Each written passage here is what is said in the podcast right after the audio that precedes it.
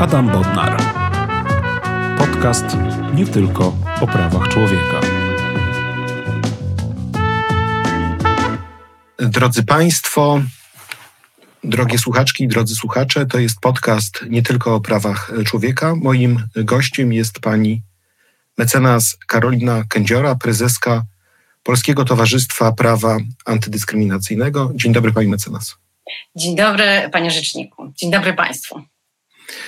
Pani mecenas Karolina Kędziora jest szefową Polskiego Towarzystwa Prawa Antydyskryminacyjnego.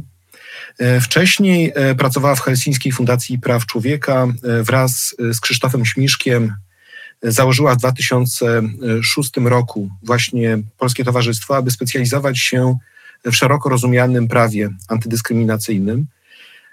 Współpracowała z różnymi innymi także organizacjami pozarządowymi, z Fundacją AWON, z Polskim Związkiem Niewidomych, z kampanią przeciw homofobii. Natomiast stała się osobą, która myślę, że jest bardzo ważna dla naszego rynku prawniczego, świata prawniczego w kontekście walki z przeciwdziałaniem dyskryminacji, walki za pomocą instrumentów prawnych.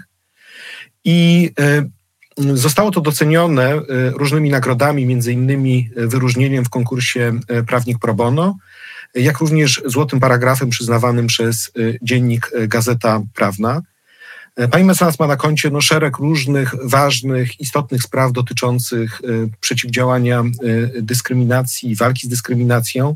Myślę, że no, odcisnęła i odciska wciąż takie mocne piętno na tym, jak nasze prawo w tym zakresie się kształtuje. I o tym chciałbym dzisiaj porozmawiać. Może zacząłbym od takiego pierwszego pytania. Mhm. Jak pani mecenas zdefiniowałaby dyskryminację? Czym jest dyskryminacja? Dziękując za piękne wprowadzenie, już przechodzę do rzeczy.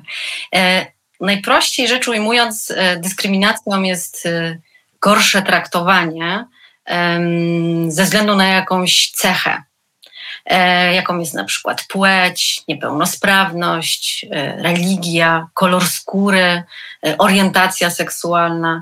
To jest gorsze traktowanie w różnych obszarach życia, ale na przykład w miejscu pracy, kiedy osoba, która mnie dyskryminuje, mój przełożony albo współpracownik, zamiast kierować się jakimiś obiektywnymi kryteriami mojej oceny, czyli tym, jak pracuję, e, jakie mam kwalifikacje, odnosi się do cechy e, ze mną związanej, która nie ma nic wspólnego z tym, co robię e, w pracy. To jest taka w skrócie definicja dyskryminacji, która mogłaby być jeszcze bardziej rozwinięta, bo zarówno kodeks pracy, jak i ustawa, tak zwana ustawa wdrożeniowa omawia pięć form zakazanej prawem dyskryminacji. Więc można byłoby powiedzieć dużo więcej. A jakie grupy społeczne w Polsce są najczęściej narażane na, narażone na dyskryminację? Kto się zgłasza do Polskiego Towarzystwa Prawa Antydyskryminacyjnego? Mhm. Kogo państwo najczęściej reprezentują? Jakie pani dostrzega te najważniejsze takie trendy społeczne w zakresie przeciwdziałania dyskryminacji? Ja się zajmuję przeciwdziałaniem dyskryminacji yy, na pewno od dwa tysiące szóstego roku, wcześniej między innymi tym się zajmowałam yy, i to jest bardzo ciekawe yy, obserwować yy, jak z biegiem lat yy, te przesłanki się zmieniają, czyli nie tyle zmieniają, co jak pojawiają się nowe przesłanki dyskryminacji. Są takie, które zawsze występowały, takie jak chociażby płeć. Dyskryminacja ze względu na płeć, która dotyka przede wszystkim kobiety. To jest temat stary, zresztą cała ochrona na poziomie polityk międzynarodowych zaczęła się od zakazu dyskryminacji związanej z płcią, więc ta płeć to jest temat, który zarówno w kontekście molestowania seksualnego, jak i nierówności wynagrodzeń, on się pojawia właściwie od początku naszej działalności. Na pewno niepełnosprawność, stan zdrowia, czy też gorsze traktowanie w miejscu pracy ze względu na fakt korzystania z uprawnień związanych z rodzicielstwem. Ale mm, to są takie tematy, które cały czas powracają, te sprawy się pojawiają nieustannie. E, temat na przykład jeśli chodzi o zwalnianie kobiet, które są dyskryminowane, bo mają małe dzieci, właściwie media to już myślę nudzi, bo kolejna kobieta pytana w czasie rozmowy kwalifikacyjnej o to, jak planuje pogodzić życie rodzinne z zawodowym, to ciągle jest częsta praktyka i już Obawiam się, że traktujemy ją nie jako taki gorący temat, ale jak mieliśmy jedną sprawę mężczyzny, który też ze względu na to, że ma małe dziecko, został dyskryminowany, media chętnie się zainteresowały. Wspaniale, tak czy inaczej udało nam się wtedy debatę publiczną prowadzić na temat stereotypów płciowych w miejscu pracy. Ale czas mija i to tło polityczne, czy też tło wydarzeń społecznych okazuje się, że też generuje różne przypadki dyskryminacji. I oprócz, więc wtedy, kiedy na przykład decydenci w Polsce mówią dużo na temat zagrożenia, jakim jest na przykład ideologia gender, albo wtedy, kiedy mówią o zagrożeniu ze strony osób L G B T, albo kiedy straszy się, straszy się uchodźcami. Wtedy natychmiast do naszej organizacji trafiają sprawy, które niejako odbijają te głosy, czyli mamy pobitego czarnoskór, ciemnoskórego mężczyznę na ulicy, albo takiego, którego nie wpuszczono do autobusu, traktując go jako zagrożenie terrorystyczne. Czy też mamy ataki na osoby, które w przekonaniu przechodniów wyglądają na gejów bądź lesbijki, chociaż tutaj bardziej mężczyźni spotykają się częściej z tą przemocą.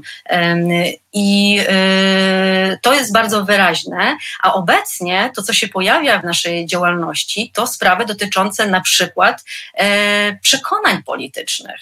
My takich postępowań nie mieliśmy jeszcze całkiem niedawno, a teraz prowadzimy taką sprawę. Jesteśmy włączeni jako organizacja pozarządowa do postępowania kobiety, która w urzędzie została zwolniona ze swojej pracy, dlatego że niejako nowy pracodawca podejrzewał ją jako taką, która sympatyzuje z poprzednią ekipą, która sprawowała władzę w tym urzędzie i była kojarzona z inną opcją polityczną.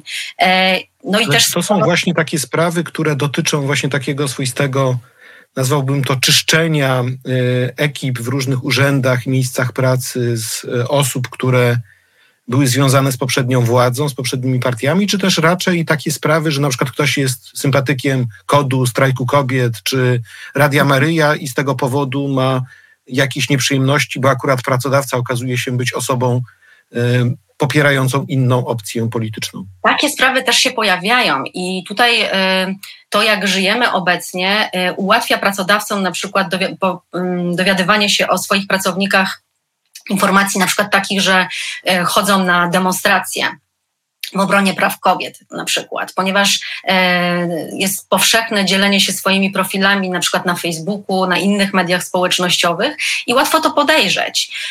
Więc ja zalecam tutaj dużą ostrożność. To też jest ciekawe, że, że podmioty, które świadczą usługi i współpracują z instytucjami publicznymi, też się pracodawcy, bo takie głosy też słyszę, zastanawiają, jak to zrobić, żeby prowadzić swoją działalność w mediach społecznych, tak żeby ci współpracujący przedstawiciele urzędów nie mieli wglądu właśnie w profile prywatne ich pracowników.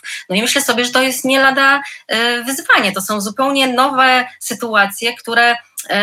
z którymi musimy się zmagać jednak w takich okolicznościach dużej polaryzacji społeczeństwa. To po prostu ma swoje konsekwencje i przełożenie na to, że dochodzi do dyskryminacji. No i też na przykład... A religia, wyznanie lub światopogląd, czy to jest także powód dyskryminacji w Polsce? Czy to, że mamy właśnie tak wielką, mhm. rosnącą polaryzację i to, mhm. że niektóre spory tak nabrzmiewają, czy to też ma przełożenie na bardzo konkretne sprawy, które się pojawiają w sądach, czy też w skargach, które trafiają do towarzystwa? Okazuje się, że czyli mniejszości religijne zawsze w Polsce były. Osoby, które deklarują się jako bezwyznaniowe również. Ale tych spraw jeszcze jakiś czas temu nie było, a teraz... jak sądzę, też rozmawiam z klientami w obliczu um, takiej, um, takiego przekonania, że um, ta nasza tradycja narodowa um, wiąże się wyłącznie z, z jednym wyznaniem i że nie można tego absolutnie kwestionować, prowadzi do tego, że osoby, które na przykład są bezwyznaniowe, decydują się na procesy sądowe. I tutaj mam na myśli chociażby wygraną, zresztą dzięki współpracy z wspaniałymi pełnomocnikami pro bono z Torunia, z mecenasem um, Boże, zapomniałam teraz panów mecenasów, chociaż ich uwielbiam, ale chyba jestem zestresowana tym spotkaniem, Chudziakiem i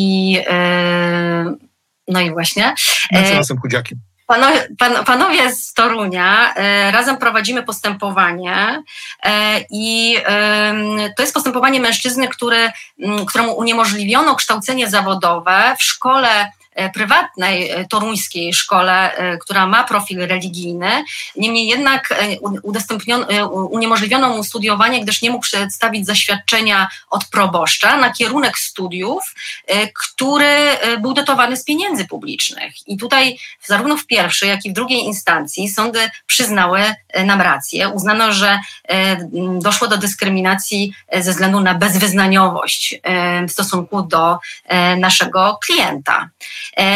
Kolejna sprawa, taka, która toczy się już od wielu lat, od dwa tysiące czternastego roku i już byłyśmy przekonane z naszą klientką, że sprawa jest zamknięta, to sprawa nauczycielki, która zdjęła krzyż w pokoju nauczycielskim, którym... Czyli sprawa pani Grażyny.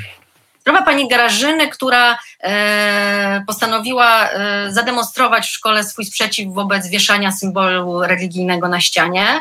To się spotyka, spotkało z bardzo zaskakującą reakcją dyrektorki, która zarządzała tą e, instytucją. E, ona e, po prostu podniesionym głosem zwołała nadzwyczajne spotkanie e, Rady Pedagogicznej, rozpoczynając je od słów: już wiemy, kto ukradł krzyż.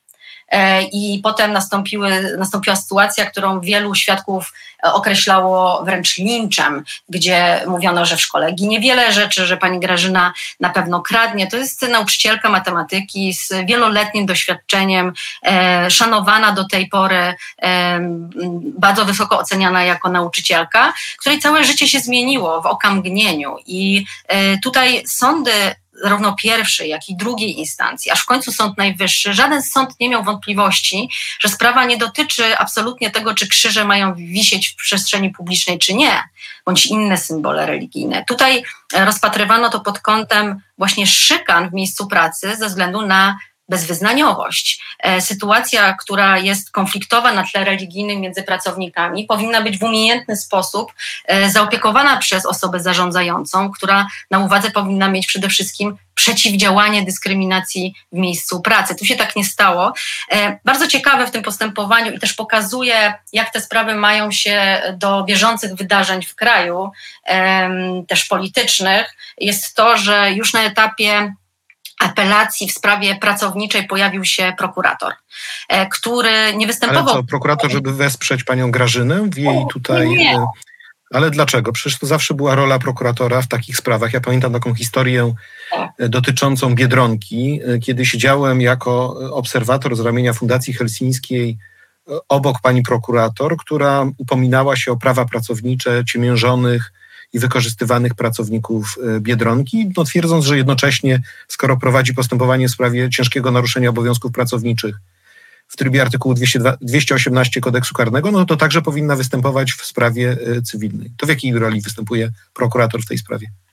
Prokurator zachowywał się, jakby był stroną pozwaną, e, bronił interesu tej szkoły e, i od samego początku podnosił, że e, nasza klientka jest po prostu jakąś prowokatorką, e, która chciała obrażać uczucia religijne innych osób. E, zresztą skargę kasacyjną, bo sąd drugiej instancji też nie miał wątpliwości, że postępowanie zostało przeprowadzone prawidłowo, e, dowody ocenione właściwie. I utrzymał ten wyrok sąd drugiej instancji, no ale już skargę kasacyjną do Sądu Najwyższego złożył prokurator regionalny wrocławski, już nie szkoła. I on dalej jakby kontynuował tą linię, że tutaj sprawa została źle przeprowadzona i należy ten wyrok zmienić. Sąd Najwyższy nie zgodził się z argumentacją prokuratury, no i wydawałoby się, że na tym sprawa zakończona. Jak wielkie było nasze zdziwienie, jak po upływie wielu miesięcy okazało się, że prokurator generalny wykorzystał taki nowy środek odwoławczy, który on chyba obowiązuje jakoś od końcówki dwa tysiące osiemnastego roku, skargę nadzwyczajną w tej sprawie, gdzie tak naprawdę te zarzuty w stosunku do wyroku są dokładnie takie z wyroku drugiej instancji, są identyczne, jak były już raz rozpatrywane przez Sąd Najwyższy. Dodam, że tą skargę nadzwyczajną również ona jest rozpatrywana w Sądzie Najwyższym, tylko przez inną izbę, która została specjalnie w tym celu powołana. No i to jest sytuacja, która bardzo niepokoi, bo jak myślę o pewności prawa i o tym, że tutaj został wykorzystany środek nadzwyczajny, nie wiem w jaki sposób ten wyrok miałby w jakiś szczególny sposób zagrażać praworządności w naszym kraju. I teraz pierwsze, co przychodzi mi do głowy, wątpliwość myślę uzasadniona, to to przypadkiem to działanie nie ma charakteru politycznego. Czy przypadkiem nie jest zmiana tego wyroku potrzebna do realizacji jakichś celów, które nie mają nic wspólnego z tymi konkretnymi okolicznościami sprawy, które dotyczą e, pani Grażyny Juszczyk. A mi przychodzi do głowy Ordo Iuris. Czy Ordo Iuris ma tutaj jakąś, jakąś rolę w tej sprawie? No właśnie Ordo Iuris nam towarzyszy od momentu, zdaje się, skargi kasacyjnej złożenia. Wtedy już się pojawiła opinia. Również obszerna opinia jest teraz w tym postępowaniu dotyczącym skargi nadzwyczajnej. Ja się tego nie boję powiedzieć. W mojej ocenie to, co podnosi Ordo Iuris, to jest jakaś forma manipulacji, dlatego że sądy na każdym, na każdym etapie podkreślały. Nie mówimy o obecności symboli religijnych, a dokładnie taką narrację wprowadza Ordo Iuris. Stojąc na stanowisku w dużym skrócie, to wynika, tak czytam te stanowiska Ordo Iuris, że właściwie nikt nigdy nie może w miejscu pracy zakwestionować krzyża. A że nie ma walka, mhm. A czy walka o w ogóle sprawy y, dotyczące przeciwdziałania dyskryminacji się zmieniła, odkąd Ordo Iuris zaczęło się pojawiać w tych sprawach i zaczęło przystępować do postępowań, przedstawiać opinie, y, kwestionować y, myślenie o y, prawach człowieka y, oraz o standardach y, y, międzynarodowych? Jak to wygląda z perspektywy pani mecenas i tych różnych spraw, które prowadzi Polskie Towarzystwo Prawa Antydyskryminacyjnego? To jest ciekawe, bo Ordo Iuris się pojawia też, raz, że pojawiają się opinie Ordo Iuris, ale też to są pełnomocnicy procesowi, którzy stoją po drugiej stronie. I no tak, ja bym nie chciała teraz oceniać pracy kolegów i koleżanek, którzy wykonują zawody prawnicze, ale ja nie jestem zdania takiego, że... że to jest jakoś mobilizujące w debacie na temat praw człowieka, dlatego że w mojej ocenie Ordo Iuris, mówiąc o prawach człowieka, jakby od, odkleja się w ogóle od standardów międzynarodowych, wydawałoby się utrwalonych, takich, które są dla nas oczywistości wynikającymi i z orzecznictwa Europejskiego Trybunału Praw Człowieka i standardów unijnych i tworzy taką własną narrację, która jednak, jak czytam, jest taki raport na temat Ordo Iuris w Polsce, wielkiej koalicji Na rzecz, na rzecz równości i wyboru, tak to się chyba nazywa. I tam analizowano jakby skąd się wzięło Ordo Iuris. I tutaj jest taka postawiona teza, która wydaje się logiczna, że jest to część ruchu, który nie jest tylko nasz polski, tylko jednak dotyczy wielu również krajów europejskich. I jest taka organizacja, ona się nazywa Agenda Europe, której jest, z tego co czytam, ponad sto organizacji zrzeszonych z ponad trzydziestu krajów europejskich, które właśnie tak jak Ordo Iuris, jak się przygląda temu, co pisze, przyglądamy to, co pisze i w jaki sposób, jaką ma narrację Ordo Iuris, no to tutaj jest to zakwestionowanie wręcz praw człowieka, szczególnie jeśli chodzi o kwestie seksualności i praw reprodukcyjnych. I to też również odnosi się do mniejszości narodowych, etnicznych. To jest taka jakby cała jakaś taktyka tego, żeby zakwestionować te prawa i często w takiej sytuacji, na przykład jak w sprawie pani Grażyny, nie mówimy o dyskryminacji przedstawicielki mniejszości, czyli osoby, która deklaruje, że jest bezwyznaniowa, tylko mówi się o dyskryminacji również, używając tego samego pojęcia, ale o dyskryminacji tej większości, której zaburzyć ich wolność religijną, tak się dokładnie Ordo Iuris wyraża, chciała właśnie i zaburzyła pani Grażyna swoją postawą. Czyli Czy... mówimy o wolności sumienia i wyznania, ale przede wszystkim w tym zakresie, w jakim dotyczy to katolików jako większości, bo ich tak, prawa i... powinny być szczególnie gwarantowane. Tak i absolutnie uważam, że ta cała narracja, budowanie jakby tej argumentacji dotyczącej symbolu religijnego, co ciekawe, dotyczy tylko krzyża. Dlatego, że gdyby do Ordo Iuris wystosować zapytanie, czy dokładnie takie samo, takie samo prawo obecności w przestrzeni publicznej miałyby inne symbole religijne, jestem pewna, że nie byłoby absolutnie na to zgody i znowu byłoby to interpretowane jako próba dyskryminacji katolików w Polsce. Więc... A czy uważa pani, że y, nawet gdyby nie było Ordo Iuris, to pojawiłaby się jakaś inna organizacja, która by zmuszała do tego typu refleksji, albo która by też powodowała, że te prawa, które myślę, że przez dużą część środowisk pozarządowych były i środowisk liberalnych były uznawane za oczywiste, zmuszałaby te organizacje, aktywistów, aktywistki do większej i bardziej takiej... Y, zdeterminowanej pracy na rzecz wytłumaczenia społeczeństwu, po co są te prawa. Czyli jak, także, tak się zastanawiam, może trochę na zasadzie adwokata diabła, że Rozumiem. być może dzięki Ordo Iuris my musimy się bardziej wysilić, tak, żeby uzasadnić, dlaczego bronimy tej czy innej osoby, dlaczego postulujemy ochronę takich czy innych praw. Bardzo prowokacyjne pytanie.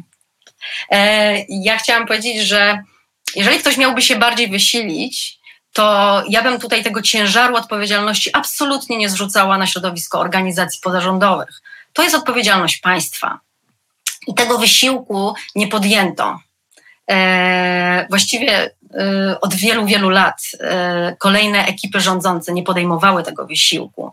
I tu mogę powiedzieć e, z pełnym przekonaniem, dlatego że my jako organizacja pozarządowa też zainicjowaliśmy powstanie takiej koalicji na rzecz e, równych szans, która miała za zadanie przeforsowanie jak, najle, jak najlepszego standardu równościowego w Polsce, ochrony prawnej.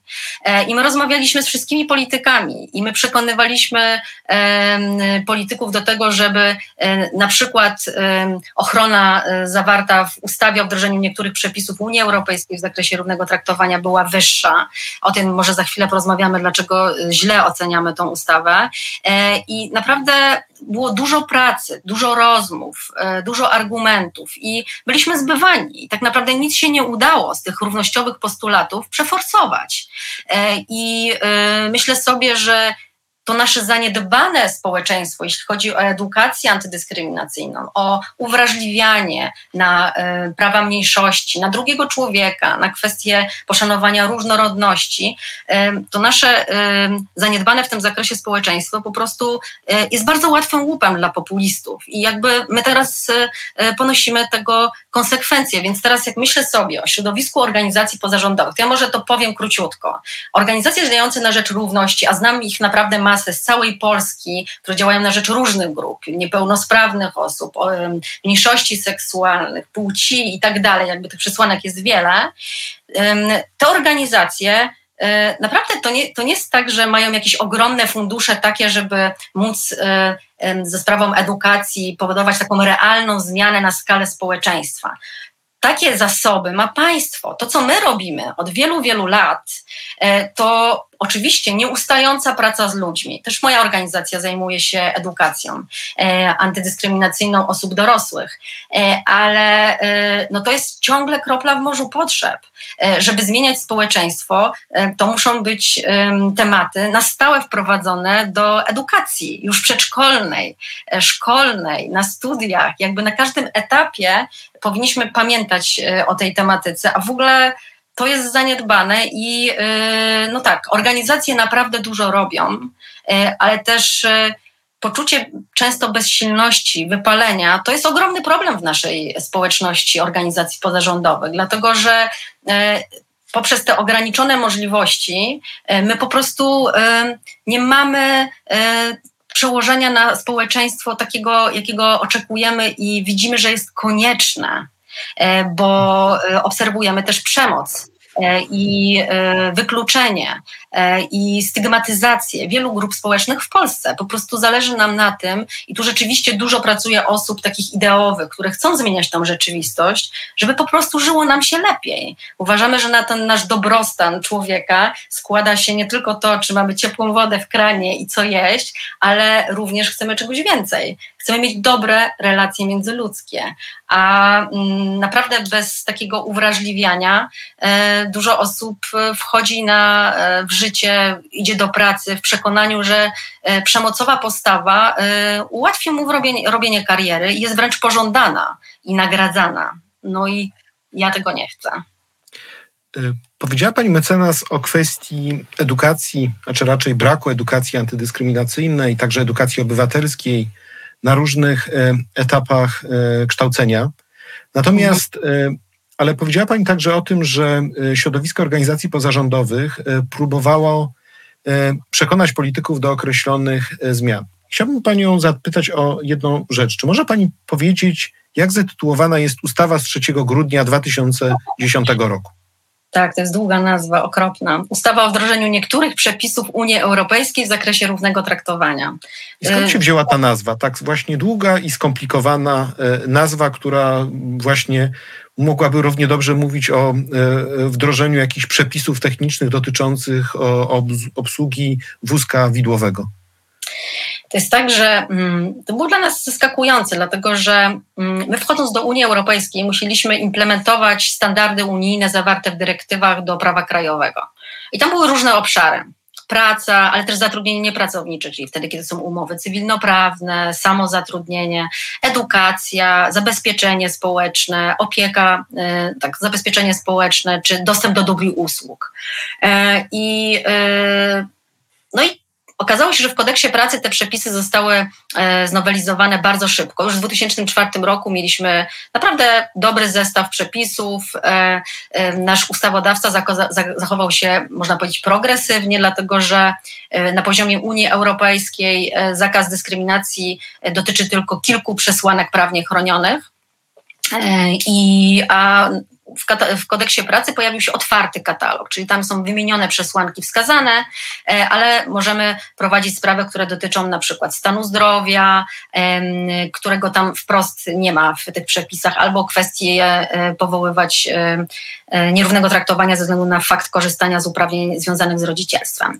E, a e, raz, że na tą ustawę wdrożeniową musieliśmy czekać kolejnych kilka lat, Polsce groziły ogromne kary finansowe za e, opóźnioną implementację i do tego jeszcze wprowadzono przepisy, mimo tego, że my zgłaszaliśmy nasze opinie, stanowiska, że powinniśmy również mieć katalog otwarty, żeby jak najwięcej osób mogło korzystać z ochrony przed dyskryminacją, na przykład w dostępie do dóbr i usług, czyli na przykład w sklepie, w restauracji, żeby nie mogły być dyskryminowane, a zrobiliśmy tylko tyle, ile nam Unia Europejska kazała. Czyli jak w Unii Europejskiej to porozumienie państw członkowskich było takie, żeby w usługach był jedynie zakaz dyskryminacji ze względu na płeć, niepo, narodowość, rasę i pochodzenie etniczne, to tak też wprowadzono. Czyli mamy tak, że w tym obszarze jest taka ochrona, a na przykład w obszarze opieki zdrowotnej nie ma już płci jako przesłanki, która jest chroniona i tutaj moglibyśmy porównywać te obszary, ta nierówność uderzająca jest i wydaje się, że sprzeczna z konstytucją, bo artykuł trzydziesty drugi mówi o tym, że wszyscy mają być równo traktowani we wszystkich obszarach życia, bez względu na jakąkolwiek przesłankę prawnie chronioną. No więc ta ustawa to jest naprawdę taka bolączka, dlatego że my naprawdę jako pełnomocnicy, którzy specjalizujemy się w sprawach antydyskryminacyjnych, musimy naprawdę kombinować, jaki przepis być może gdzieś znajdziemy, żeby chronić praw naszych klientów i klientek i te przepisy Przepisy nie są tak efektywne ze względu na różne tam uproszczenia procesowe po stronie osoby, która idzie do sądu z pozwem. Nie są takie proste i po prostu wymagają większego wysiłku, ale też mimo wysiłku czasami po prostu są mniej efektywne. Czyli tą ochronę udaje nam się uzyskać rzadziej. Ale przecież na szczeblu Unii Europejskiej te przepisy też nie są wybitnie dobre, ponieważ jakby się spojrzało na zakres dyrektyw unijnych przeciwdziałających dyskryminacji, w tym zakresie, w jakim Unia Europejska może wydawać przepisy, no to Wygląda to trochę jak taki ser szwajcarski. Mnóstwo dziur, mnóstwo luk i braku ochrony. Czyli przykładowo, jeżeli mamy na przykład parę gejów, którzy chcą wynająć pokój w hotelu i odmawia się im tego pokoju, to oni nie uzyskają ochrony na, pod, na podstawie przepisów prawa unijnego, ponieważ nigdy nie zostały uchwalone przepisy w tym zakresie. Także to może bardziej Unia jest winna niż polskie władze. No właśnie... To nie jest takie proste, dlatego że jednak jak patrzę na praktykę większości państw Unii Europejskiej, to mimo tego, że ten standard minimum jest taki właśnie trochę dziurawy w tych dyrektywach unijnych, no to potraktowano go jako punkt wyjścia. No bo ja rozumiem, że to zdroworozsądkowo, dlaczego mamy chronić osobę, mniejszość narodową w dostępie do usług, która chce skorzystać z, hotelu, z hotelowego pokoju i się tego odmawia ze względu na narodowość, a dlaczego nie mielibyśmy tutaj osób pary jednopłciowej nie chronić, prawda? A Polska nie poszła tym po prostu tropem. Być może um, odnosząc się do właśnie takich państw jak Polska, czyli możemy być takiego opór, opornego państwa i ostrożnego w tym zakresie, być może taka horyzontalna dyrektywa Unii Europejskiej, nad którą pracę, nad którą zresztą trwają y, od bardzo dawna, y, być może to byłoby jakieś rozwiązanie, bo zakładam, że do tej implementacji prędzej czy później by doszło. Um, ale ja bym się... Ja bym jednak czegoś więcej oczekiwała od, e, od mojego państwa, i które ma mnie chronić i które e, powinno się troszczyć nie tylko o kwestie podatkowe, ale również o to, czy dobrze się traktujemy i czy nie dochodzi do jakichś nie, niesprawiedliwości w postaci e, dyskryminacji. A czy te braki są wypełniane przez sądy? Jaką rolę e, pani zdaniem e, pełnią sądy, jeżeli chodzi o przeciwdziałanie dyskryminacji, ale także tworzenie standardów w tych przestrzeniach, które właśnie nie są objęte regulacjami albo tam, gdzie przepisy nie są jasne? Czy sądy mają świadomość wagi tych przepisów, czy też raczej uznają, że to jest coś zbędnego, niepotrzebnego, albo być może ulegają jakiejś ideologicznej presji, żeby w ogóle takimi sprawami się za porządnie nie zajmować? E- W pierwszych latach, czy całkiem niedawna, tak bym powiedziała, my się nie spotykaliśmy z taką ideologiczną trudnością. Przynajmniej ja czegoś takiego zupełnie nie wyłapywałam. Tam był bardziej brak zrozumienia tych przepisów i na przykład odnośnie zatrudnienia dało się wyczuć czasami tak, taką postawę, że e, to są jacyś roszczeniowi pracownicy, którzy na jakąś dyskryminację się, e, się skarżą albo na jakieś molestowanie, że ktoś ich upokorzył w pracy i że przychodzą do sądu. E, ale to się dość szybko zmieniło i e, naprawdę fantastycznych wyroków, gdzie sędziowie dokonują dogłębnej analizy, powołują szeroko orzecznictwo Trybunału w Strasburgu, orzecznictwo Trybunału Sprawiedliwości Unii Europejskiej, bardzo szczegółowo analizując stany faktyczne, też korzystając z tego dorobku orzeczniczego, wprowadzają wręcz nowe definicje dyskryminacji, których wprost w przepisach nie znajdziemy. Tak jak chociażby w sprawie mężczyzny, którego e, przełożony e, oglądał relację telewizyjną i zobaczył, że on uczestniczy w krakowskim Marszu Równości. E, I z tego powodu zadzwonił do niego i, i zerwał z nim współpracę, mm, y, zacytuję, mówiąc, pedałów nie zatrudniamy. E, I tutaj ta sprawa była bardzo ciekawa, ponieważ tak naprawdę sądy w ogóle nie badały orientacji seksualnej naszego klienta, tylko stwierdziły, że on został gorzej potraktowany yy, ze względu na powiązanie go z jakąś grupą osób, czyli mniejszościami seksualnymi, które walczą o swoje prawa. I ten sposób wykorzystał taką definicję, yy, która nie jest wprost wskazana w kodeksie pracy ani w ustawie wdrożeniowej, yy, dyskryminacji przez asocjację. Yy, I to naprawdę było dla nas dużym, dużym wydarzeniem, że możemy już teraz śmiało, powołując się na ten wyrok, przekonywać dalej sądy, że żebyś, żebyś mógł powoływać się na dyskryminację, nie musisz zawsze posiadać cechę, ze względu na którą do niej dojdzie. Czyli na przykład mogę być szykanowana w pracy ze względu na to, że chodzę na zwolnienia lekarskie, bo moje dziecko choruje, a nie ja. prawda?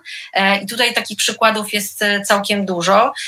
Sądy doskonale sobie poradziły z niejasnym opisaniem odszkodowania w sprawach o dyskryminację, czyli samo nazwanie tej rekompensaty za dyskryminację odszkodowaniem wskazywałoby na to, że odnosi się wyłącznie do szkody materialnej, czyli na przykład uprawa, u, u, nie wiem, utraconych wynagrodzeń. Podczas gdy, i to standardy unijne jasno o tym mówią, ono też ma się, ma rekompensować to odszkodowanie krzywdę. Czyli to, że ktoś się poczuł upokorzony, poniżony. I sądy z biegiem lat, tutaj duża zasługa Sądu Najwyższego, ten standard stworzyły, twierdz- właśnie twierdząc wprost, że to odszkodowanie pełni funkcję zadośćuczynieniową. I my teraz z tego korzystając prowadzimy postępowania. Najwyższa kwota tylko za rekompensatę krzywdy, jaką w naszej sprawie prowadzonej zresztą przez e, prawniczkę e, pro bono e, e, mecenas Mączkę e, z kancelarii Pietrzak-Sidor. E, to była sprawa mężczyzny, którego pracodawca przez, przez przypadek dowiedział się, że jest zakażony wirusem H I V. I y, zwolnił go z pracy, oczywiście nie podając tego przepisu wprost. I tutaj nie było żadnej szkody materialnej, bo y, nasz klient y, zaraz znalazł nową pracę i to jeszcze zdaje się lepiej płatną, y, ale sąd jego krzywdę wycenił na pięćdziesiąt tysięcy złotych. Y, a w takiej praktyce orzeczniczej polskiej to jest naprawdę wysoka kwota w odniesieniu do krzywdy. Więc naprawdę też mamy wspaniałą sprawę, którą udało się zakończyć po chyba sześciu czy siedmiu latach w zeszłym roku, gdzie z kolei sąd zrobił coś, na co bardzo liczyłam, ale z biegiem lat traciłam nadzieję. To była sprawa kobiety, której po prostu roszczenie do sądu zostało za późno złożone. No i druga strona stwierdziła, że jest przedawnione, to się mówi, podniosła zarzut przedawnienia e, i wydawałoby się, że nic się nie da z tym zrobić. I to, co e, robiliśmy, to forsowaliśmy tą argumentację, że mimo tego, że jest tak poważny zarzut jak przedawnienie, sąd powinien zbadać tą sprawę i zobaczyć, czy przypadkiem zasady współżycia społecznego, o których mowa w artykule ósmym Kodeksu Pracy, nie przemawiają za tym, żeby jednak to odszkodowanie za dyskryminację przyznać naszej klientce. I proszę mi wierzyć, że e, proszę sobie wyobrazić, jak wielka była nasza radość, jak po tym, jak sądy dwa razy, za każdym razem przegrywałyśmy, sądy dwa razy zwracały do ponownego rozpatrzenia sprawę, a w końcu sąd odwoławczy stwierdził, że tak, te zasady współżycia społecznego w tej sprawie są niezwykle ważne i mówił o tym, że mamy do czynienia z dużą instytucją. To była ogromna instytucja finansowa i z pracownicą, która w sytuacji, kiedy miała malutkie dziecko, została upokorzona, poniżona tylko dlatego, że wróciła z urlopu związanego z, z rodzicielstwem. I mówił też tam dużo o tej ochronie macierzyństwa, jakie to jest ważne i stwierdził, że należy przyznać jej siedemdziesiąt pięć tysięcy e, odszkodowania. E, więc... Czyli to już są konkretne kwoty, to już są, nie są takie kwoty czysto i wyłącznie symboliczne, ale takie, które mogą mieć pewne e, znaczenie. A e, mhm. skoro mowa jest o sądach, to często w Polsce sędziowie, którzy zajmują się różnymi sprawami, są dość anonimowi. E, czy pani mecenas byłaby w stanie wymienić bądź przywołać nazwiska tych, którzy jakoś się szczególnie e, e, którzy się szczególnie przyczynili do kształtowania polskich standardów antydyskryminacyjnych? Na pewno sędzia Sądu Najwyższego Katarzyna Gonera. To jest, to jest dla mnie taki przykład e, sędziego, który od zawsze rozmawiał ze społeczeństwem po prostu. Oprócz kwestii dotyczących wyroków, też jest tak, że pani sędzia też współpracowała z organizacjami pozarządowymi i niejednokrotnie przyjmowała od nas zaproszenie do takiej wręcz debaty na temat tych standardów antydyskryminacyjnych. Dała, dawała się namówić na przygotowywanie stanowisk, jakieś polemiki z tymi przepisami i to też była taka postawa, która w moim przekonaniu jest niezwykle istotna i teraz na pewno się dużo zmieniło w ostatnim czasie i sędziowie bardzo wyszli do ludzi, żeby rozmawiać z nimi jakoś bliżej, żeby dać się poznać i żeby walczyć z tym takim z tą taką odległością dosłowną i symboliczną pomiędzy tym stołem sędziowskim a tymi osobami, które przychodzą na salę rozpraw. Często raz w życiu mają taką sprawę, kiedy trafiają do sądu i jeżeli spotykają się z taką obojętnością, z nowomową prawniczą, której nie rozumieją, z takim brakiem wrażliwości i wyrozumiałości, no to mogą po prostu na temat wymiaru sprawiedliwości potem żyć w jakimś przekonaniu, że to nie jest nic dobrego i na przykład jak sądownictwo jest zagrożone, nie będą szli na ulicę, żeby bronić tych sądów. A pani sędzia Gonera jest taką osobą, która e, naprawdę e, zawsze sobie myślałam o tym, że e, możemy na nią liczyć po to, żeby e, te standardy kształtować wspólnie z perspektywy en dżi o sa. I to A było... sędziowie sądów powszechnych, czy jeżeli taka sprawa trafia do sądu rejonowego bądź okręgowego w jakiejś mniejszej miejscowości, to sądy to traktują jak dopust boży, czy też traktują to jako okazję do podniesienia własnych kwalifikacji, zgłębienia problematyki? No bo powiedzmy sobie szczerze, przeciętna sprawa antydyskryminacyjna jest inna niż ustalenie stosunku pracy, kradzież z włamaniem, czy też sprawa dotycząca podziału majątku rozstających się małżonków. No właśnie, naprawdę nie jest tak, że w dużym mieście sędziowie są zachwyceni i podejmują wyzwanie, a w małych ośrodkach jest znacznie gorzej. W ogóle tak nie jest. W ogóle nie ma żadnej reguły. Naprawdę mamy świetne, świetne uzasadnienia sądu w Sieradzu, w Łomży, sądu, nie wiem, w Opolu. To są sędziowie, którzy, których niestety nazwisk nie pamiętam, ale to są naprawdę e, doskonałe wyroki, którymi zresztą my się posługujemy, powołując argumentację, e, która jest na poziomie Sądu Najwyższego. Naprawdę. I no tak, ja myślę sobie, że już się nauczyłam tego, żeby nie stereotypizować żadnego składu sędziowskiego. Czasami jest tak, no ale tak to ma być, że wydaje się, że jesteśmy w miejscu takim, jesteśmy w dużym mieście, sędzia uważnie przysłuchuje się wszystkiemu, co podnosimy, a na koniec przegrywamy postępowanie.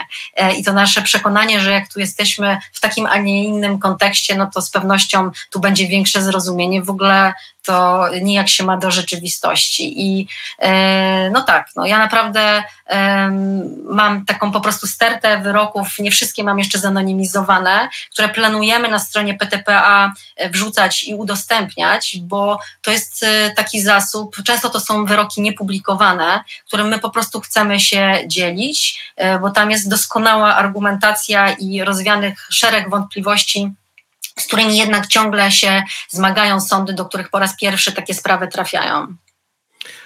Drodzy słuchacze i drogie słuchaczki podcastu, jeżeli Państwo będą szukali wyroków, to w opisie podcastu znajdą Państwo sygnatury do wyroków, o których dzisiaj rozmawiamy. Ale skoro powiedzieliśmy już o sędziach, powiedzieliśmy o tej szczególnej, nietypowej roli prokuratorów w sprawach dyskryminacyjnych, przynajmniej w tych sprawach, w których pani mecenas występowała, no to zastanówmy się także nad rolą adwokatów i radców prawnych. Wiem, że Polskie Towarzystwo Prawa Antydyskryminacyjnego stworzyło taką wręcz swoistą koalicję prawników pro bono, którzy pomagali i pomagają w tego typu sprawach. Ale czy teraz w tych czasach, myślę, że jednak trudniejszych z punktu widzenia przestrzegania praw człowieka, prawnicy wciąż się chcą angażować? Czy to dla nich jest ciekawe, czy dla nich to jest po prostu kwestia jakichś może większej odpowiedzialności, czy też raczej mają podejście na zasadzie takiej, no co ja tutaj będę jakimiś się sprawami dyskryminacyjnymi zajmował, może mi to przeszkodzi w karierze, może mi to zaszkodzi, może spowoduje, że właśnie jakaś instytucja publiczna się odsunie ode mnie albo spółka Skarbu Państwa już nie da mi zleceń. Jak to wygląda z perspektywy pani mecenas? My zaczynaliśmy nasz program pro bono wiele lat temu, w dwa tysiące dwunastym roku, dzięki zresztą obecnemu dziekanowi Warszawskiej Rady Adwokackiej, Bojowi Jostrzakowi, który wsparł nas swoim autorytetem, udało nam się pozyskać pierwsze pięćdziesiąt osób, które do naszego programu dołączyły z całej Polski. I to było duże zaskoczenie. My też jakby zrobiliśmy to w momencie, kiedy uznaliśmy, że jest dużo do, do pracy i że my sami jako kilkuosobowa organizacja nie jesteśmy w stanie zająć się tymi wszystkimi sprawami i że jest nam potrzebna pomoc. Też chodziło o pom- właśnie wsparcie bezpłatne i tu mieliśmy wątpliwość, na ile prawnicy właśnie będą chcieli to robić. Okazało się, że zainteresowanie było duże. Realizowaliśmy kolejne projekty, które miały promować tą współpracę pro bono. Zgłaszały się kolejne naprawdę wspaniałe osoby, które nam towarzyszą od wielu lat. Między innymi pełnomocnicy, o których nazwisk zapomniałam z wyrażenia powiedzieć, dotyczących, którzy prowadzą sprawę toruńską, Jakub Witkowski i Mateusz Chudziak, adwokaci z Torunia, muszę to powiedzieć. Ale też wiele innych osób, które prowadząc bądź własne małe kancelarie, bądź pracując w dużych korporacjach prawniczych, chcą to robić, bo pracują z nami naprawdę tuzy prawnicze i okazuje się, że te duże podmioty uważają za istotną rzecz tą działalność pro bono, bo mamy na tej liście i kancelarię Dentons, i kancelarię White and Case, i Allen Ower, i kancelarię D L A Piper. Naprawdę ta lista się wydłuża dużych podmiotów bardzo prestiżowych, które jakby bilując czas swoich prawników decydują się na to, żeby częściowo nie zarabiali pieniędzy na kancelarię, tylko właśnie wykonywali bezpłatne wsparcie prawne. Ale są też tacy bohaterowie i bohaterki, którzy prowadzą jednoosobowe działalności i tak wygospodarowują sobie czas, żeby zajmować się tą działalnością pro bono. I no tak, i tych spraw jest naprawdę już bardzo dużo i długo mogłabym o nich opowiadać, ale to, co się wydarzyło ostatnio, nas bardzo zaskoczyło, jeśli chodzi o naszą działalność pro bono, ponieważ okazuje się, że w tym momencie, w którym teraz się znajdujemy, ten zapał jest jeszcze większy. Raz, że do nas wciąż się odzywają osoby, które nawet opowiadają o sobie, że jakiś czas temu jeszcze nie miały na to przestrzeni, zajmowały się jakąś swoją po prostu bieżącą, bieżącymi potrzebami siebie i swoimi i rodziny, ale teraz uważają, że moment jest tak ważny, że coś chcą dać społeczeństwu. Chcą oddać tą pracę pro bono, chcą działać na rzecz grup mniejszościowych, chcą się z nimi solidaryzować i te osoby wciąż się do nas zgłaszają, a na pomysł, jeden z pomysłów naszej pełnomocniczki pro bono, zresztą adwokat Marii Sankowskiej-Borman, żeby wydać takie, taki komunikat do prawników, kto chce wspierać funkcjonariuszy policji i funkcjonariuszki, którzy są szykanowani w miejscu pracy, na przykład dlatego, że nie chcą wykonywać poleceń łamania praw człowieka wobec protestujących. Zgłosiło się chyba w pół dnia pięćdziesiąt osób. I to do tego osób aż. I to takich większości, którymi my wcześniej nie współpracowaliśmy. E, tutaj szczególnie trój, Trójmiasto, Gdańsk, tam się stamtąd chyba trzydzieści osób zgłosiło. E, I to jest po prostu niesamowite. I te osoby e, są gotowe do pracy. Mają swoje zobowiązania, mają swoje działalności, swoje kancelarie, a mimo to chcą bezpłatnie wykonywać pracę na rzecz innych. Więc też jest to... Ale czy to jest kwestia, pani zdaniem, pokoleniowa? Czyli to, że skoro w protestach teraz uczestniczą młodsi uczestnicy niż ci, którzy, no powiedzmy, organizowali protesty w obronie Trybunału Konstytucyjnego w latach dwa tysiące piętnastym do dwa tysiące szesnastego, czy to raczej jest kwestia takiego zauważenia, że coś nie tak się dzieje w ojczyźnie i że trzeba się jednak zaangażować i wyjść poza własną strefę komfortu? Tak, ja myślę, że to jest to drugie przede wszystkim, dlatego że e, no tak, no, że po prostu te osoby...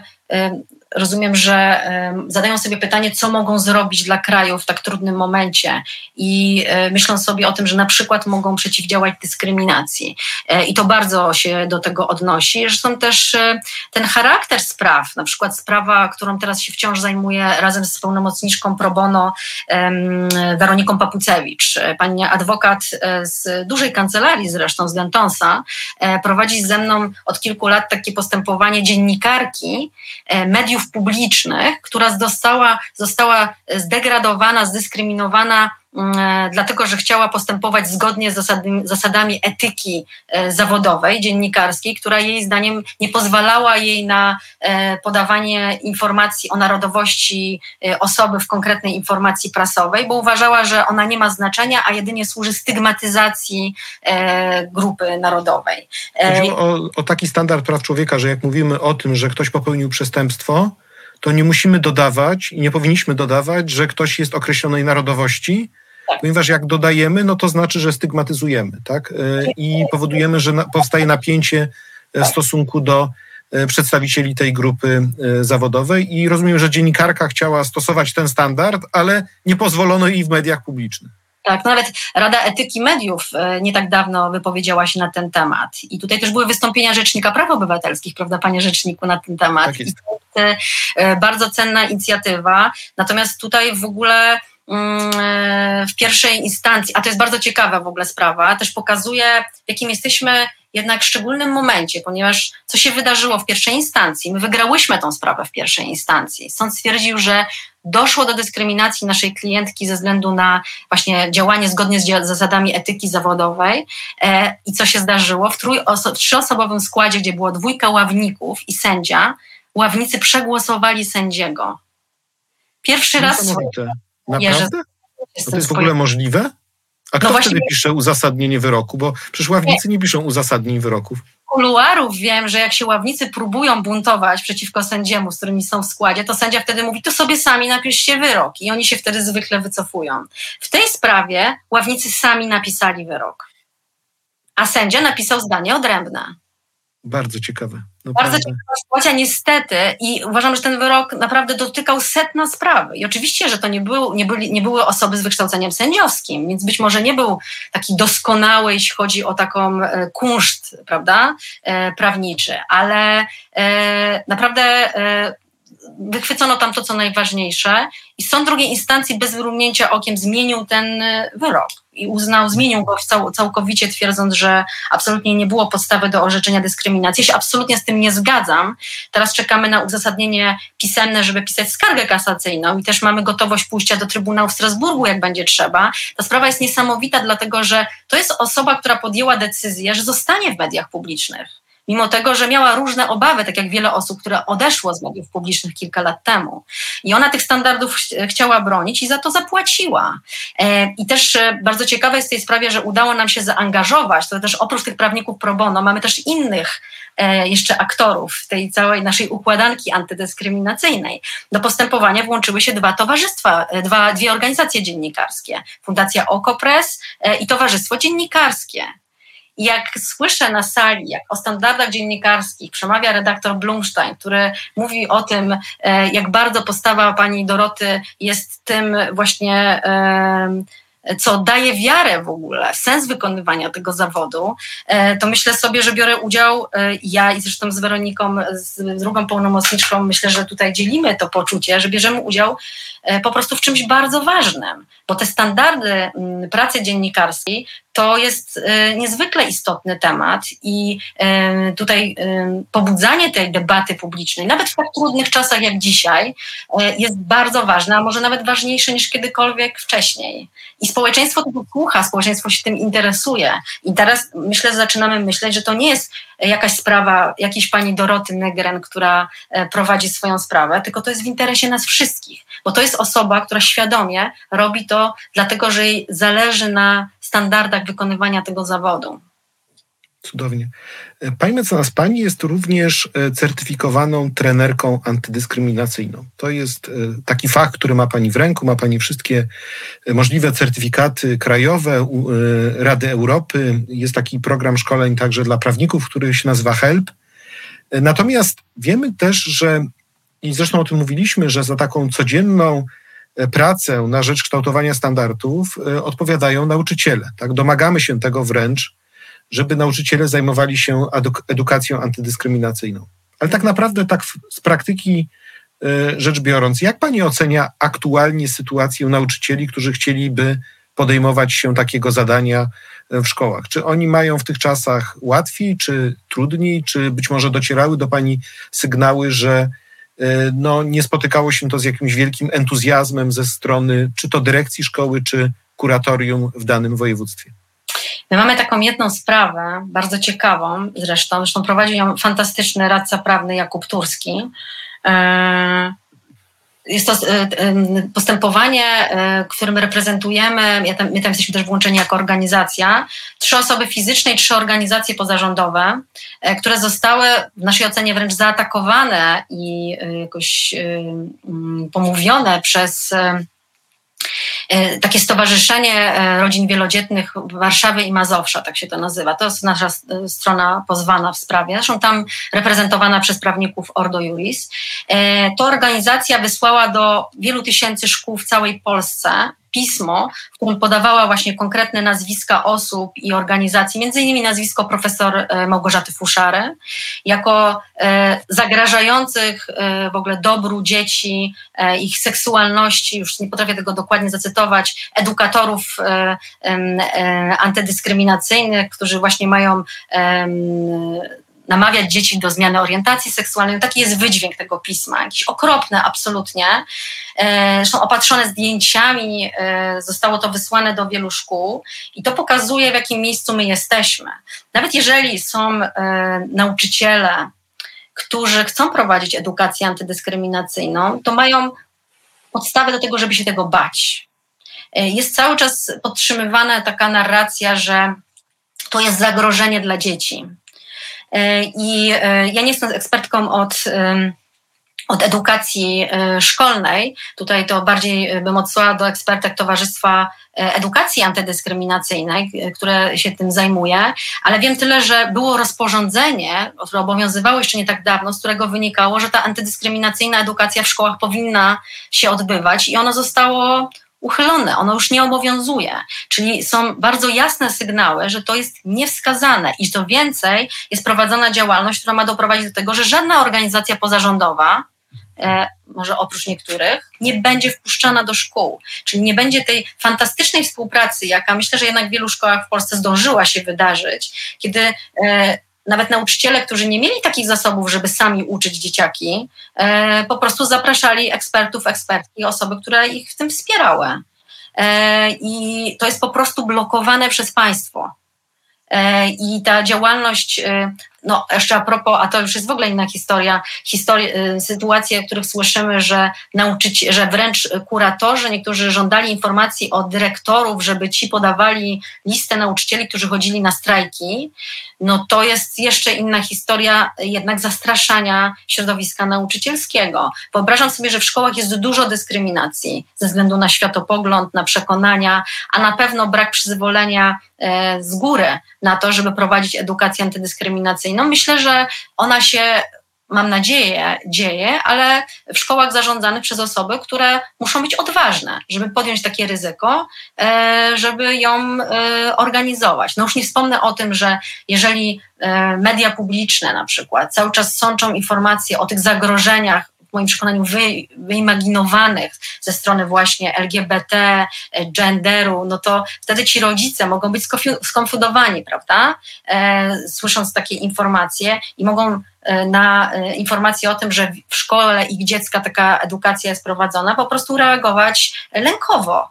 E, to jest naprawdę sytuacja, w której niepotrzebnie zupełnie, czy niepotrzebnie, po prostu straszy się społeczeństwo i jednak mi przychodzi do głowy jako odpowiedź na to tylko taka, że łatwiej zastraszonym społeczeństwem manipulować po prostu. Jeżeli ludzie są skłóceni, no to wtedy można forsować różnego rodzaju rozwiązania, które będą bardziej w ryzach trzymać to społeczeństwo i chociażby stosunek do praw kobiet obecnie rządzących pokazuje jakąś tendencję, tęsknotę za tym, żeby wrócić do tych standardów przed rewolucją jakimś, która doprowadziła nas do tego, że kobiety mają na przykład prawa wyborcze, ale też dostęp do praw reprodukcyjnych. Jest taka tęsknota za tym, żeby wrócić do tych stereotypowych ról płciowych jako tych jedynych możliwych obowiązujących, żeby mieć tą kontrolę po prostu. Na sam koniec e, chciałbym panią mecenas spytać o taką refleksję na temat różnych spraw, którymi się pani zajmowała, ale oczywiście y, każdego prawnika, y, jak się spyta o, o sprawy, no to jest w stanie y, z rękawa wyciągnąć całe, y, cały zestaw poszczególnych wyroków, przeżyć y, y, na sali sądowej, bądź też postanowień, czy to na szczeblu krajowym, czy międzynarodowym. Ale ja bym się chciał spytać o taką sprawę, która dla pani jest taka szczególnie cenna, którą pani tak nosi głęboko w sercu, z którą pani się czuje tak związana emocjonalnie i jak sobie pani przypomina różne przeżycia związane z, ze sprawą, to ma pani takie przeświadczenie, że warto było się tym zajmować, że warto było dla tej właśnie konkretnej osoby, którą pani chroniła, bądź też dla tematu, który ta sprawa reprezentowała. Jaka to byłaby sprawa? Ja mam taką jedną sprawę, czyli mam wiele spraw. Ja w ogóle jestem absolutnie zawsze bardzo przejęta głównie sprawą, którą aktualnie prowadzę, ale też pamiętam moje wszystkie sprawy wcześniejsze i z różnych powodów one są dla mnie bardzo ważne, ale jest taka sprawa, która mnie bardzo emocjonalnie pochłonęła z tego powodu, że ja się czułam, y, czułam ogromną bezsilność, bo też y, przeciwnikiem procesowym był podmiot, którego y, w Polsce się nie kwestionuje, o tak bym powiedziała. Y, mam tu na myśli Kościół katolicki, to była diecezja. Y, doszło do dyskryminacji y, mojego klienta, y, który po prostu kliknął na mediach społecznościowych popieram związki partnerskie. I to przez y, osobę zarządzającą tą instytucją kościelną, przez księdza zresztą, zostało interpretowane tak, że zadzwonił do niego i powiedział popierasz, tu znowu padło to słowo pedałów, zrywam z tobą współpracę. To się stało z dnia na dzień. To zresztą była współpraca na podstawie umo- działalności gospodarczej, więc wykorzystywaliśmy tą ustawę e, wdrożeniową. I też argument dyskryminacji przez asocjację. Powołaliśmy tutaj dyskryminację ze względu na orientację seksualną poprzez powiązanie naszego klienta właśnie z tą orientacją, co też wynikało z wypowiedzi księdza, który zerwał współpracę. Ale dlaczego ta sprawa dla mnie była taka przejmująca? Dlatego, że ja widziałam pierwszy raz na sali y, sądowej taką sytuację, kiedy widzę, że sędzia y, obawia się słuchać świadka, którym był ksiądz. Nawet jak zażądałam przyrzeczenia, to ona nawet nie wypowiedziała całej tej roty, bo nie była w stanie. Tak dla niej była to niekomfortowa sytuacja, że będzie tutaj tak traktować kogoś, kto widać było, że nie jest dla niej taką osobą jak inne. No i w mojej ocenie to było wysoce nieprofesjonalne, ale też oczywiście mnie bardzo to zaniepokoiło, e, jaki będzie wyrok w takiej sytuacji. E, ten ksiądz jak nawet... Był? Nie ukrywał tego, że, że on się zachował w taki, a nie inny sposób. Uważał, że tak należało. Przegraliśmy z kretesem w pierwszej instancji, no ale potem był też ciekawy bardzo ciąg dalszy, dlatego że również w Łomży, bo to się działo w Łomży, był sąd odwoławczy. Ja wtedy sobie myślałam, Boże, oni się w tej Łomży wszyscy znają. Ten pełnomocnik drugiej strony tak się nonszalancko wchodził do tego sądu, wszystkim mówił cześć, cześć i generalnie też się bardzo nieelegancko w ogóle zachowywał jako adwokat na sali. Uważał, że nieetycznie postępując w stosunku do mojego klienta. I pamiętam, jak pod salą rozpraw, jeśli chodzi o rozprawę apelacyjną, robiłam takie rozeznanie. Podchodziłam, podeszłam do pełnomocników, którzy tam stali i zapytałam, kim jest ten sędzia, który orzeka w sprawie. I oni byli bardzo zaskoczeni, że takich zaczepiam i nieufni, ale w którymś momencie ten jeden z pełnomocników powiedział, taki starszy, konserwatywny pan. Ja wtedy pomyślałam, ojej, to w takiej sprawie chyba mamy niewielkie szanse. I pamiętam też, że bardzo dużo pracy włożyliśmy w to, żeby wzmocnić ten głos strony powodowej, żeby przekonać sąd, więc pojechałam tam ja. Pojechała mecenas Katarzyna Bogatko z P T P A, która reprezentowała P T P A jako stronę postępowania. Był adwokat Paweł Knut z kampanii przeciw homofobii, który też swoje stanowisko prezentował. Był obserwator z Fundacji Helsińskiej i my taką po prostu ekipą prawno-człowieczą wyszliśmy na salę, zabieraliśmy głos i pamiętam, jak sędzia wręcz się zmieniał w ciele. Z takiej pozycji raczej, powiedziałabym, neutralnej, tak się unosił i coraz wyraźnie większym zainteresowaniem wsłuchiwał się w to nasze długie wystąpienie, które miało wręcz charakter wykładu antydyskryminacyjnego i po czym zmienił wyrok.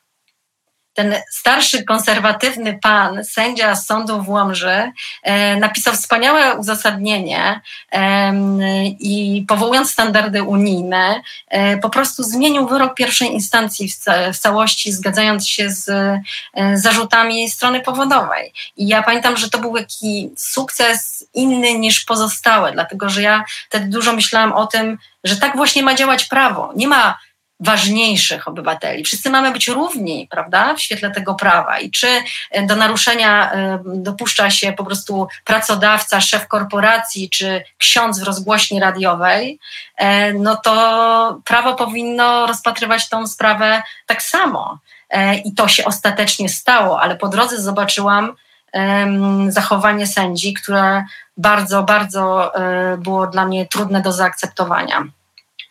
Biorąc pod uwagę Pani doświadczenia, ale także obserwacje, jak zmienia się to prawo antydyskryminacyjne, także jak społeczeństwo staje się coraz bardziej wrażliwe, ale także jakie znaczenie ma ta polaryzacja polityczno-ideowa w Polsce.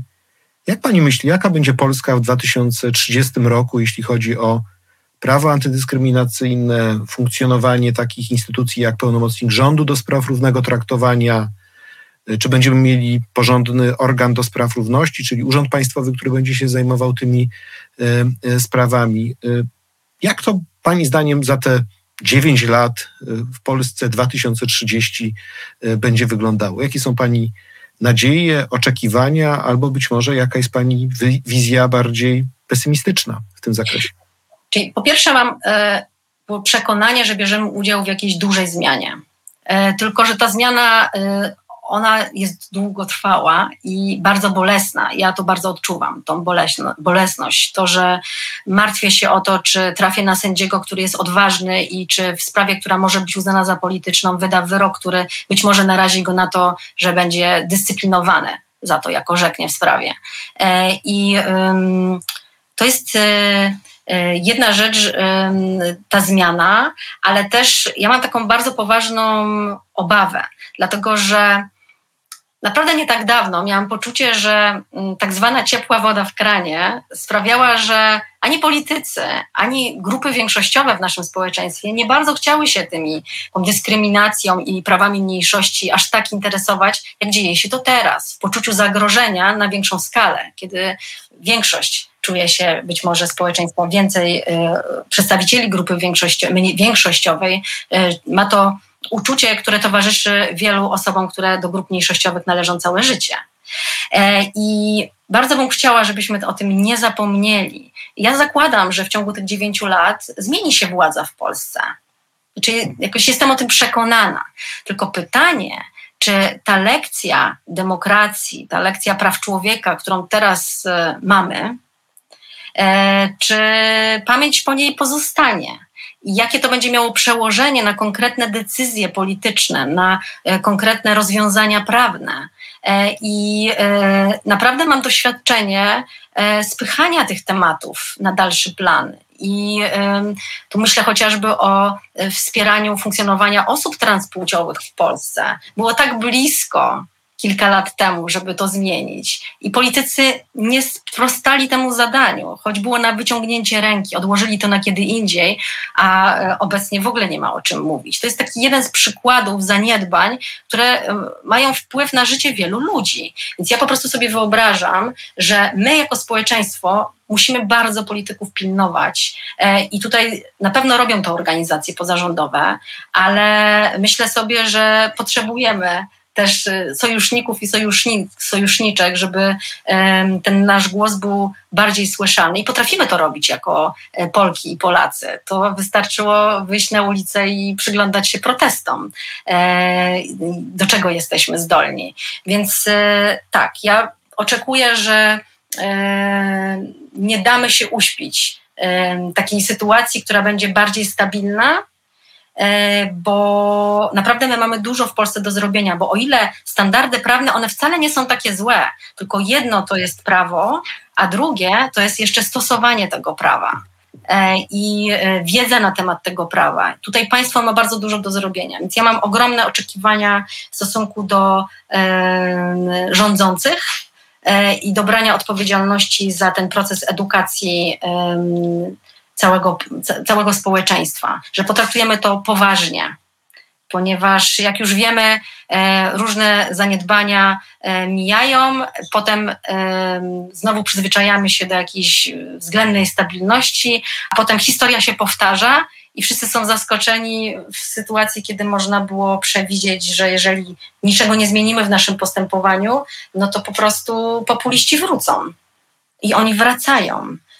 I yy, tak, ja sobie myślę o tym, że organ do spraw równego traktowania, yy, taki, który ma realnie duży budżet, który yy, ma yy, możliwość zatrudniania najlepszych specjalistów, który ma możliwość towarzyszenia w postępowaniach osobom, które doświadczają dyskryminacji, gorszego traktowania, który ma, yy, ma również zasoby takie, żeby edukować w imieniu państwa społeczeństwo, żeby spotykać się z społeczeństwem, żeby wchodzić do szkół. No to jest jakieś wielkie marzenie, ale wcale nie myślę, że nierealne.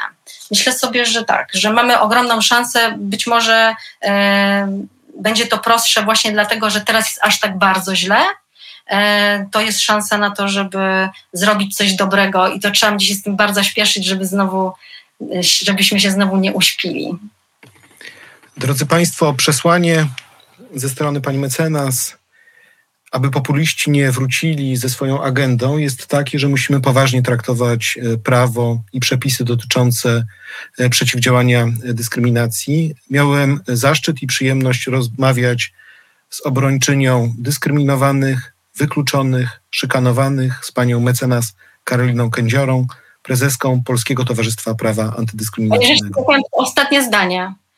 Gdyby Proszę. nie praca Biura Rzecznika Praw Obywatelskich, ekspertyzy, z których korzystamy w naszych postępowaniach sądowych, to nasza praca byłaby dużo trudniejsza, więc tak, to jest nasza wspólna praca i bardzo dziękuję za Pana wkład i na Pana ręce całemu Biuru Rzecznika Praw Obywatelskich serdeczne podziękowania, myślę w imieniu nie tylko mojej organizacji, ale całego środowiska organizacji działających na rzecz równości w Polsce. Dziękuję bardzo. Serdecznie dziękuję, przekażę pracownikom i pracowniczkom Biura Rzecznika. Drodzy słuchacze, drodzy Państwo, dziękuję za spotkanie, dziękuję za rozmowę. Do usłyszenia następnym razem. Adam Bodnar. Podcast nie tylko o prawach człowieka.